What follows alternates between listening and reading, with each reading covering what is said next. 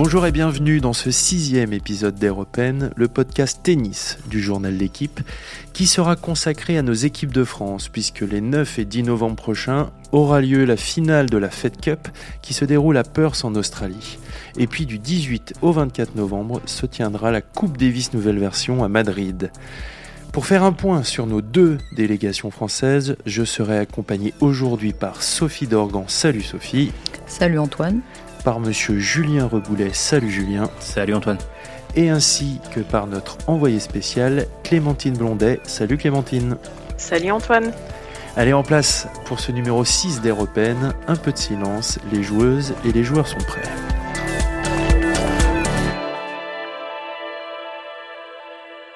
Donc on commence avec les femmes. La France va jouer l'Australie en finale pour essayer de remporter sa troisième Fed Cup après les titres en quatre-vingt-dix-sept et deux mille trois.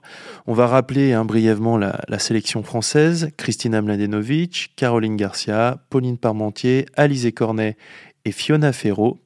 Et on va aller tout de suite à Perth avec Clémentine. Comment se passe la préparation de l'équipe de France de Fed Cup ? Bah, l'équipe de France de Fed Cup est arrivée et a d'abord connu la pluie, donc ça a été un peu compliqué. Finalement, euh, c'est que mardi qu'elles ont pu découvrir la R A C Arena, donc qui va accueillir cette finale qui est vraiment un, un gros stade euh, qui accueille euh, plein de concerts, euh, l'équipe de Perth de basket.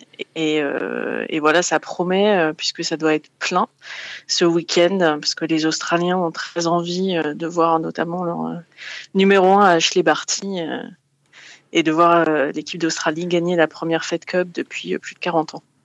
Oui, on attend, je crois, entre treize mille cinq cents et quatorze mille personnes dans ce stade. Julien, est-ce qu'il se dégage une tendance pour le simple pour ce week-end ? Ah bah ça, je pense que Clémentine a peut-être plus d'infos par rapport à ce qu'elle a pu observer sur les premiers entraînements. Euh, côté australien, évidemment, il y a une, il y a une tête d'affiche qui est ouais. incontournable à la fois en simple et en double, qui vient de remporter le Masters, mmh. c'est Ashleigh Barty. Côté français... Euh, Il y a sans doute euh, plus d'options euh, pour le capitaine Julien Benneteau. Euh, il y a peut-être même quatre options. Ça, je ne sais pas si, si Clémentine, tu as l'impression qu'elles euh, sont quatre à pouvoir jouer en simple ou pas. Bah, en tout cas, euh, pour Kristina Mladenovic, qui, qui a juste commencé à s'entraîner, puisqu'elle arrive de Shenzhen où elle a gagné le double, euh, c'est un peu tôt pour le... Pour le dire, en tout cas, ce qui est sûr, c'est qu'à partir de mardi, on a vu à l'entraînement que ça rigolait pas, quoi, que les joueuses jouaient pour de vrai, que quand on faisait un set, euh, voilà, chaque point, euh, chaque point valait cher. Donc, euh, je pense qu'en tout cas, les joueuses euh, pensent qu'elles peuvent jouer quelque chose et qu'elles peuvent, euh, qu'elles peuvent jouer leur place, quoi. Et Clémentine, est-ce que tu as une tendance sur la numéro deux australienne ? Parce que là, il va y avoir il y a, il y a un vrai, une vraie question. Il y a une vraie question. Et, euh, la capitaine Alicia Molik a assuré que son choix n'était pas fait encore, puisqu'il y a Stosur, euh, voilà, l'ancienne, qui est arrivée en Fed Cup en deux mille trois d'un côté, et puis d'un autre côté, il y a Tomljanović mmh. qui vient juste... juste à temps d'obtenir le droit de jouer pour l'Australie en Fed Cup. Le classement joue plutôt pour Tomljanović. On se dit que s'ils l'ont appelé, ce serait quand même logique de la faire jouer. L'expérience joue pour Stosur qu'un un bon ratio en Fed Cup. Et donc euh, voilà, c'est, ça reste assez incertain. En tout cas, ici, les journalistes australiens euh, se posent beaucoup de questions, mais n'ont pas de certitude. On va rappeler le reste de la sélection australienne. Euh, donc, euh, on a dit Ashleigh Barty, Sam Stosur, Ajla Tomljanović. Il y aura aussi Astra Sharma et Priscilla Hone. Sophie, la France récupère une Kristina Mladenovic en confiance après son titre en double Masters aux côtés de Timéa Babos. Et, mais pas qu'en double. En plus, elle sort de deux bons mois en simple avec des victoires convaincantes, notamment contre Kiki Bertens, Donna Vekic ou Elina Svitolina, entre autres. Elle va clairement être la leader de cette équipe de France ce week-end, non ? Non. Ok. Non, et je voulais revenir sur la composition des équipes parce que j'ai un petit désaccord en fait. D'accord. Parce que pour moi, le, le, je ne vois pas comment l'Australie ne mettrait pas Tomljanović et, et Barty évidemment. Et, et chez les Françaises, euh, ça me paraît euh, quasi euh, sûr que ce, que ce sera Garcia Mladenovic. Peut-être le dimanche, ça peut changer, mm-hmm. mais je parle du samedi. Je, je, je vois pas comment ça peut, ça peut être d'autres joueuses. Concernant Mladenovic, est-ce que c'est la leader ? Oui et non, je dirais en fait. D'accord. Parce que faut pas oublier les performances de Caroline Garcia en Fed Cup. Mmh. C'est, c'est une joueuse différente. Elle a toujours répondu présente. Les meilleurs matchs qu'elle ait fait cette saison, c'était en Fed Cup. Donc, euh, je pense que c'est. Il faut pas regarder sa saison. Il faut regarder son niveau en Fed Cup avec un capitaine sur le qui la conseille. C'est, c'est plus la même. Donc, je pense que elles sont à égalité. Surtout que tu dis ça pour, euh, pour le premier jour. Il faut rappeler que donc on ne connaît pas l'ordre, mais euh, de toute façon, le premier jour, si euh, c'est euh, Caroline Garcia et Kristina Mladenovic alignées, le pre- les simples auront lieu. Donc il y aura Ashleigh Barty contre Caroline Garcia et Kristina Mladenovic contre la numéro deux australienne.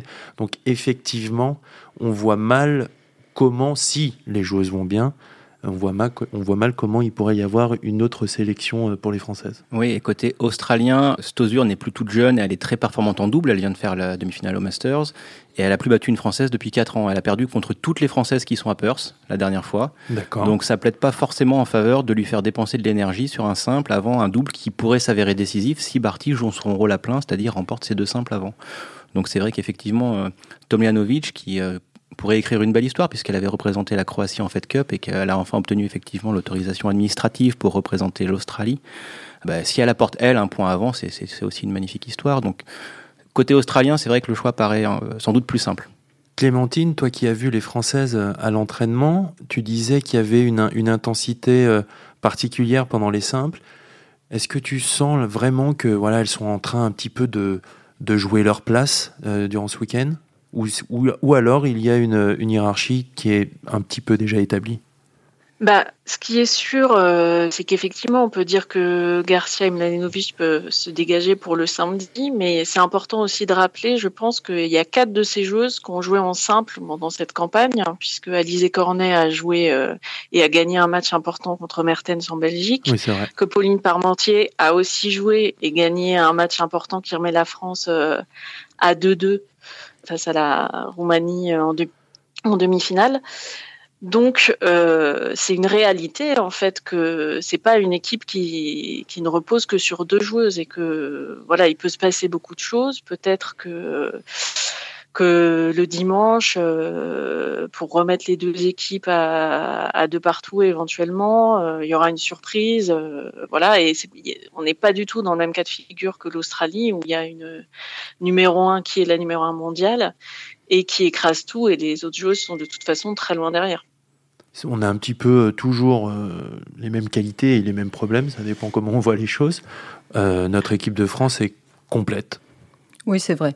Joueuse de simple, joueuse de double.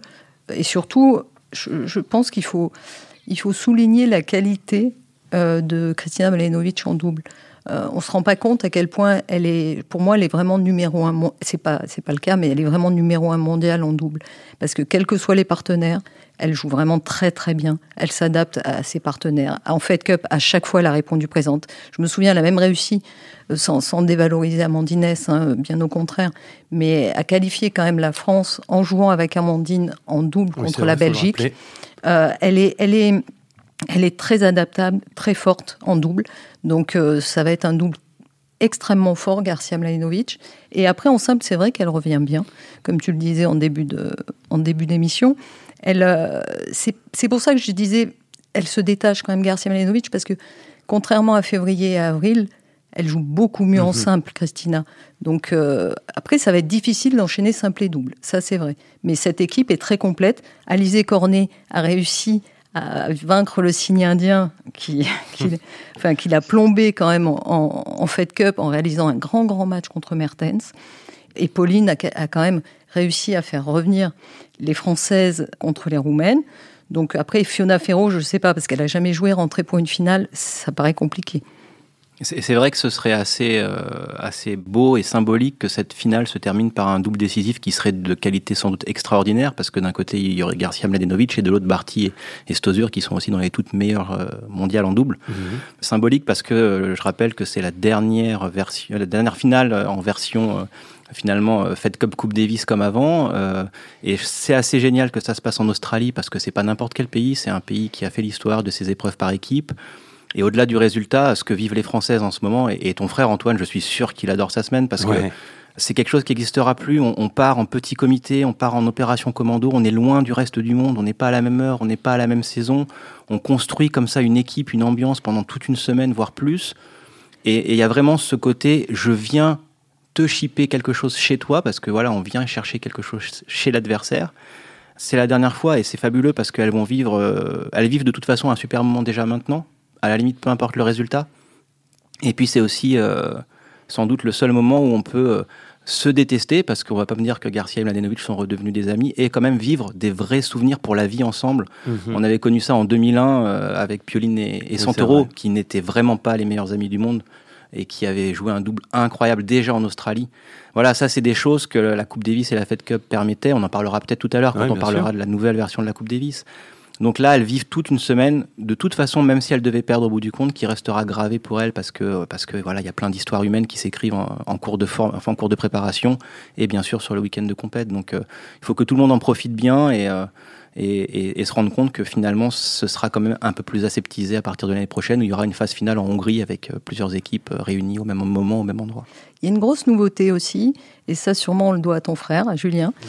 c'est l'ouverture. Je trouve que c'est une équipe de France où on a vu, on voit là, pendant la préparation, qu'il y a Louis-Paul Garcia qui est sur le terrain. C'était jamais arrivé en équipe de France de, d'ouvrir. Il a, il a quand même réussi à convaincre les Garcia de revenir. Donc euh, là-dessus, il a un petit peu révolutionné l'esprit français qui n'était pas du tout là-dedans. Ça a été quand même pendant très longtemps...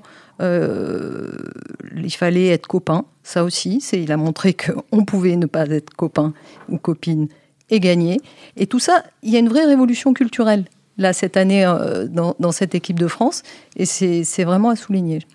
Oui, parce que je pense que de toute façon, le, le haut niveau, et peu importe, euh, peu importe quel sport, euh, il faut savoir faire la part des choses. Et voilà, il y a un objectif commun. Je sais, euh, pour en avoir parlé avec lui, qu'il est... Voilà, il, tu le disais, Julien, il aime cette situation d'être loin, de ne pas être favori, il faut le dire, pour ce week-end, parce que on joue chez elle et parce qu'il y a quatorze mille personnes.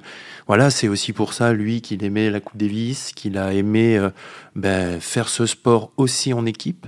Donc je sais que voilà, il prend beaucoup de plaisir, que déjà aussi, il sait ce qu'il fait. Après, bien sûr, le terrain parle, mais je, je sais qu'il a, il a énormément de, de plaisir avant ce week-end et, et il a hâte d'y être. On va rappeler, tu disais, Sophie, que effectivement, Kristina Mladenovic, elle a gagné, déjà, c'est son deuxième Masters qu'elle gagne en double. Elle a gagné trois grands chelems, donc euh, deux avec Timéa et un avec euh, Caroline Garcia, c'était Roland Garros. Donc effectivement, elle va sûrement être la meilleure joueuse de double sur le terrain ce week-end. Ashleigh Barty. Barty, c'est elle, assez elle, incroyable. Oui, aussi. Oui, Barty, bien sûr. Et Stosur aussi. Et Stosur, c'est bien sûr, fort. Bien sûr, mais... Sur le papier, Kristina Mladenovic, et, et je, je trouve qu'elle a le naturellement, bien sûr que Ashleigh Barty est douée, et elle sent le jeu, elle a une volée, une main incroyable, mais Kristina Mladenovic, on sent que le double, elle, elle, elle le sent quoi, dans sa, dans sa, dans, dans son aspect tactique, dans son aspect technique. Bien sûr, elle a ça, elle a vraiment ça en elle, et, euh, et rappelons que si le double a lieu, c'est parce qu'il donnera la Fed Cup, ça veut dire qu'il y aura deux partout après les simples, et c'est, ce sera donc à la fois technique, mais aussi très, très mental, parce que là, il faudra aller chercher... Euh, bah voilà, c'est le point décisif ouais. euh, pour les quatre filles qui seront sur le cours. Et il faut rappeler aussi que, face à la Roumanie, euh, bah, y a eu ce, ce double Garcia-Mladenovic. Après toutes les histoires, on se demandait, euh, voilà, est-ce qu'elles allaient être capables de gagner ensemble ? Et ça, elles l'ont prouvé. Euh, dans un match en trois sept, euh, voilà, après une très, très longue journée, un très long dimanche euh, du Fed Cup. Donc voilà, ça c'est une force de finalement, c'est, ça peut être le meilleur scénario pour l'équipe de France d'aller jusqu'au double. Oui, mais en même temps, j'ai un souvenir tellement cuisant de Strasbourg, qui est un, un merveilleux moment, mais euh, qui a été un week-end fantastique en termes de niveau de jeu, d'intensité. Mais elles avaient perdu au double décisif. Kristina avait été, Kristina Mladenovic avait été gardée parce qu'elle avait, elle avait perdu la veille seize quatorze contre Pliskova, Carolina. Et donc, elle avait été gardée, euh, rés- préservée pour mmh. le double. Et elles avaient perdu contre Pliskova, Strikova. Et ça avait été terrible, parce que, sincèrement, on avait vécu un, un week-end fantastique. Donc euh, je, j'ai peur que les fantômes reviennent si jamais elle se retrouve au double décisif. Eh bien, on va aller sur un petit pronostic sur le déroulé de, de ce week-end. On va commencer par Clémentine. Allez, comment tu vois le déroulé de ce week-end ? Ben, on, on va espérer euh, qu'il n'y ait pas de, de zéro euh, le samedi soir, parce que sinon, euh, ça va quand même être très compliqué. Ouais, je pense, euh, allez, je vais dire euh, trois deux Australie. D'accord. Bon, ça, ça, ça lève une dernière question. Est-ce que quelqu'un... Est-ce qu'on peut aller cher- chercher Ashleigh Barty en simple ce week-end ? Normalement non. Parce que ah, Kristina Mladenovic a battu Ashleigh Barty cette année. Je pense qu'elle ne l'a pas oublié. C'était à Rome, alors c'était sur une autre surface. Ouais. C'était pas un très bon match d'Ashleigh Barty. Mais euh, elle l'a déjà fait. Après, euh, ça semble compliqué quand on voit euh, la saison qu'a réalisée Ashleigh Barty. Oui, je, je disais normalement non, mais c'est pas normal la Fed Cup. C'est pas normal comme ambiance et comme, et comme entourage. Euh, normalement non, parce que Barty c'est quand même une sorte de petit génie du tennis qui en plus est en pleine confiance, mais euh, si c'est effectivement Caroline Garcia et Kristina Mladenovic qui jouent en simple, elles ont toutes les deux déjà produit un tennis de qualité incroyable en Fed Cup ou ailleurs, mais notamment en Fed Cup, avec des styles de jeu très différents, et ça pourrait de toute façon permettre euh, à Barty de ne pas avoir un week-end trop tranquille si elle doit gagner trois points. Sophie ? Pronostic ? Ouais, quelque chose à ajouter ? Je, j'hésite parce que je trouve que pour moi c'est un peu du cinquante-cinquante en fait. D'accord. Parce que Ashleigh Barty, je regardais les, les rencontres précédentes, c'est vrai qu'elle apporte trois points systématiquement mm-hmm. à, à l'Australie. Mais là, elle a deux joueuses qui peuvent quand même, ce que disait Julien, l'inquiéter. Donc, euh, et surtout, elle a tout un peuple ouais. qui, qui l'attend. C'est vrai. Euh, généralement, elle, elle supporte assez bien la pression. Mais une finale de Fed Cup, c'est une première pour elle. Elle, a, elle, est, elle est vainqueur de Grand Chelem, elle a gagné le Masters, ok, elle arrive en confiance. Mais là, le contexte va être très, très, très pesant quand même. Enfin, pesant. Disons qu'il est lourd. Donc, euh, comment elle va gérer ça ? euh, Tomljanović, euh, j'arrive jamais à prononcer son nom. Elle n'a jamais joué pour l'Australie. Euh, même si elle joue, il faut, il faut quand même rappeler qu'elle elle joue pour l'Australie en Grand Chelem depuis cinq ans. Donc euh, voilà, elle a été naturalisée euh, cette, l'année dernière, je crois. Et, et, mais bon, elle joue. Voilà. Donc comment elles vont gérer la pression ? Si les Australiennes gèrent bien la pression, je pense qu'elles gagnent. D'accord. Voilà. Et une dernière petite chose sur le symbole aussi. Sam Stosur a été très très forte. Elle a gagné oui, en oui. Grand Chelem. Jamais elle s'est toujours plantée à Melbourne. Elle, est, elle a toujours été écrasée par l'attente des Australiens. C'est important. Alors là, ça. C'est mmh. important. Là, on est de l'autre côté de l'Australie. Pour elle, qui arrive quand même plutôt en fin de carrière, il y aurait quelque chose d'assez euh, dingue à, à remporter ce double décisif après tous ces échecs euh, dans, sur son sol natal, quoi. Ça, ce serait assez joli. Bien sûr, ça n'arrangerait pas les affaires des Françaises, mais c'est autre chose. Eh ben, on va enchaîner avec la Coupe Davis. Euh, nouvelle version. Sébastien Grosjean a sélectionné Gaël Monfils, Jo-Wilfried Tsonga, Benoît Paire, et puis euh, la paire euh, éternelle Nicolas Mahut, Pierre-Hugues Herbert. Euh, ils sont très en forme dans Français en ce moment, non ? Non. Ah bon ? Bah non. Bah dis-moi Julien. Enfin, pas, pas tous ceux que tu as nommés, là. Il y en a un, il y en a un qui va faire une semaine de, de, de shopping à Londres euh, en attendant de voir s'il y a des blessés. Euh, c'est Gaël Monfils qui, à Bercy, est apparu... Euh, au bout du rouleau, euh, plus mentalement que physiquement peut-être d'ailleurs, D'accord. c'est-à-dire avec, euh, avec pas du tout en lui la capacité à aller chercher euh, sa place au Masters, ce qui était quand même tout à fait possible. Il est passé à un match d'aller au Masters. Mm-hmm. Euh, non, non, il n'est pas apparu du tout en forme, en tout cas très très loin de, de, sa, de ses meilleures euh, performances de l'année, notamment avant qu'il se blesse euh, en, en mars à Indian Wells, il, il jouait quand même très très bien. Donc lui, non, il n'est pas en forme. Par contre, la Coupe Davis arrive peut-être dans suffisamment longtemps pour qu'il se refasse une santé. Ça va dépendre comment il va occuper effectivement sa semaine de deuxième remplaçant à Londres. Ce n'est pas une situation facile parce qu'il euh, y a très peu de chances de jouer. Mais s'il y a un blessé au bout d'un ou deux jours, bah, il faut quand même rester prêt. Comment est-ce qu'il va s'entraîner ? Est-ce qu'il va vraiment travailler ? C'est c'est pas une situation facile, euh, à mon avis, pour lui euh, en termes de euh, préparation pour la Coupe Davis. Après, à côté de ça, oui, on a un Jo-Wilfried Tsonga qui a plutôt fin de tennis, qui sent que son niveau se rapproche un peu de ses standards en fin de saison, et qui, euh, suite à toutes ces, toutes ces blessures, en fait, lui aurait eu envie que la saison continue, donc pour lui c'est parfait. Euh, et puis, et puis euh, Pierre-Hugues Herbert et Nicolas Mahut qui viennent de remporter Bercy, eux ça va aussi. Et puis euh, Benoît Paire, ouais. euh, Benoît Paire. Je ne suis pas sûr qu'ils soient en train de se préparer là au moment où on parle. Il boit on... du thé à la menthe. Voilà, crois. du thé à la menthe. Alors c'est, ça peut sans doute avoir quelques effets sur le, le coup droit. Je ne sais pas, on verra. Mais euh, ça me paraît encore loin, cette Coupe Davis, pour euh, présager du, du niveau qu'auront les Français au moment où il faudra rentrer sur le court. En fait. Ce que je veux dire, c'est que Gaël Monfils avait l'objectif de finir top dix, il l'a fait. Jo-Wilfried Tsonga voulait bien revenir, il l'a fait. Benoît Paire a quand même fait une très bonne saison. Alors, bien sûr, on, on a en tête euh, ces faits d'armes qui peuvent euh, voilà, un peu ternir sa saison, mais euh, mathématiquement, il a quand même fait une grande saison. Donc. Et puis, la paire euh, Mahut Herbert qui... Voilà, euh, bah, a oublié un petit peu ces problèmes de, de, de, de Wimbledon et qui euh, a gagné le premier, leur premier Bercy et, euh, et encore un Masters mille. Donc, euh, je trouve quand même que l'état mental global est plutôt pas mal et positif. Alors, pour répondre différemment à ta question, l'équipe de France fera partie des, des favorites pour la Coupe Davis à Madrid.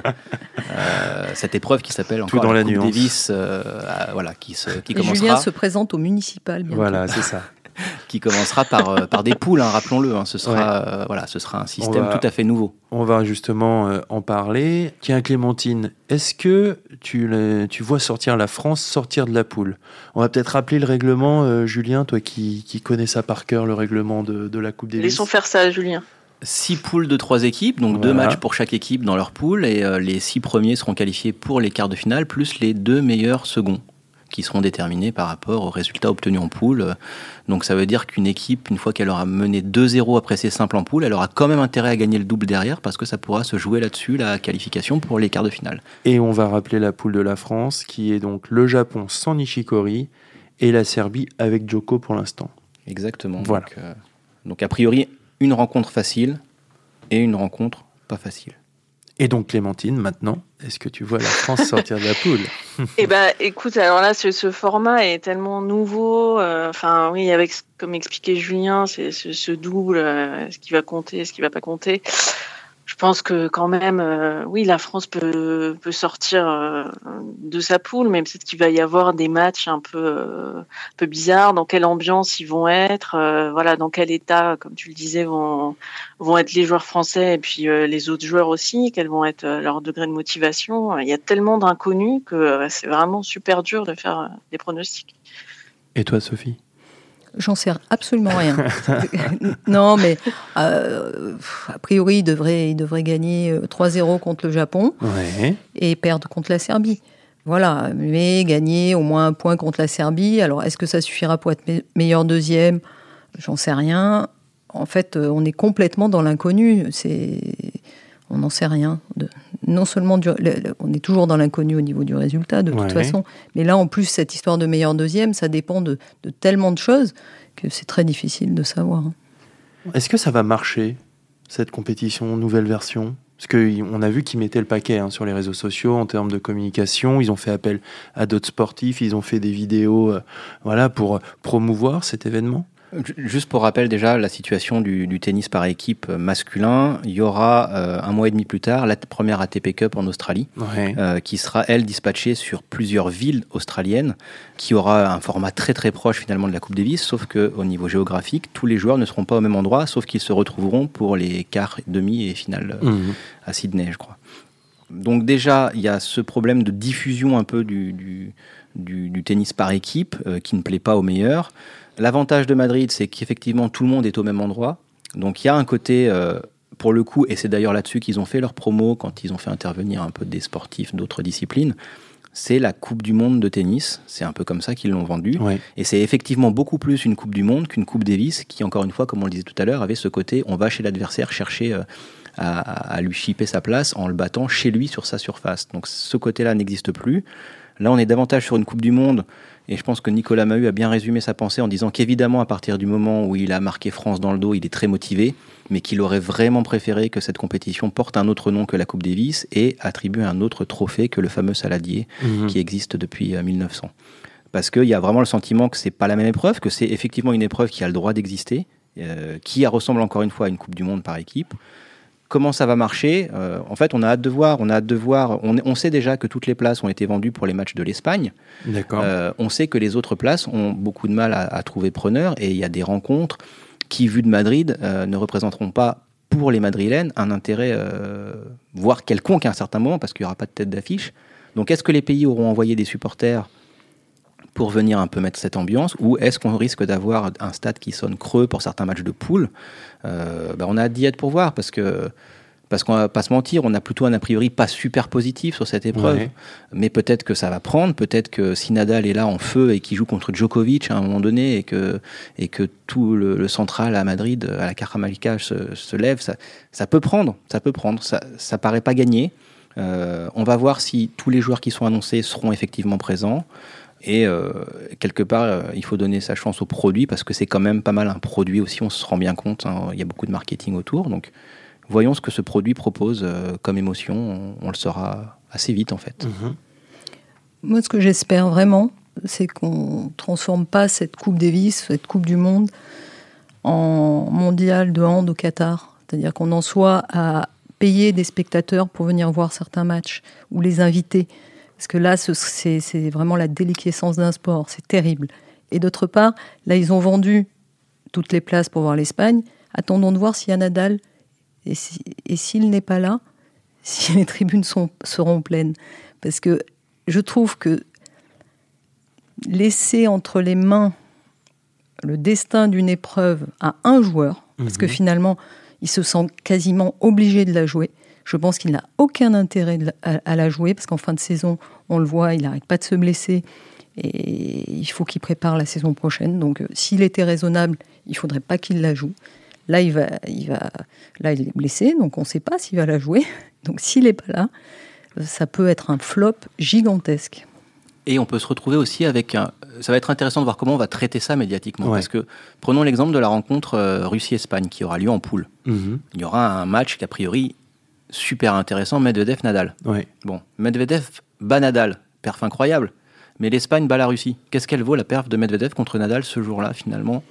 Ce sera très dur à estimer. Ouais, il, y a, ouais. il y a plein de choses comme ça. Sur une... c'est, c'est pas un week-end de Coupe Davis ou de Fed Cup où on écrit une histoire sur cinq matchs. Là, en poule, voilà, qu'est-ce que ça va signifier en fait sportivement tout ça? Ça va pas être facile à, à évaluer, je trouve. Mais, ouais, mais encore, encore une fois, il y a, il y a une vraie impatience à voir. Voilà, est-ce qu'ils ont réussi? Je suis sûr qu'ils auront réussi tout ce qui va être mis en scène, tout ce qui va être show, tout ce qui va être euh, mis en musique en fait, ouais, de toute cette sûr. épreuve.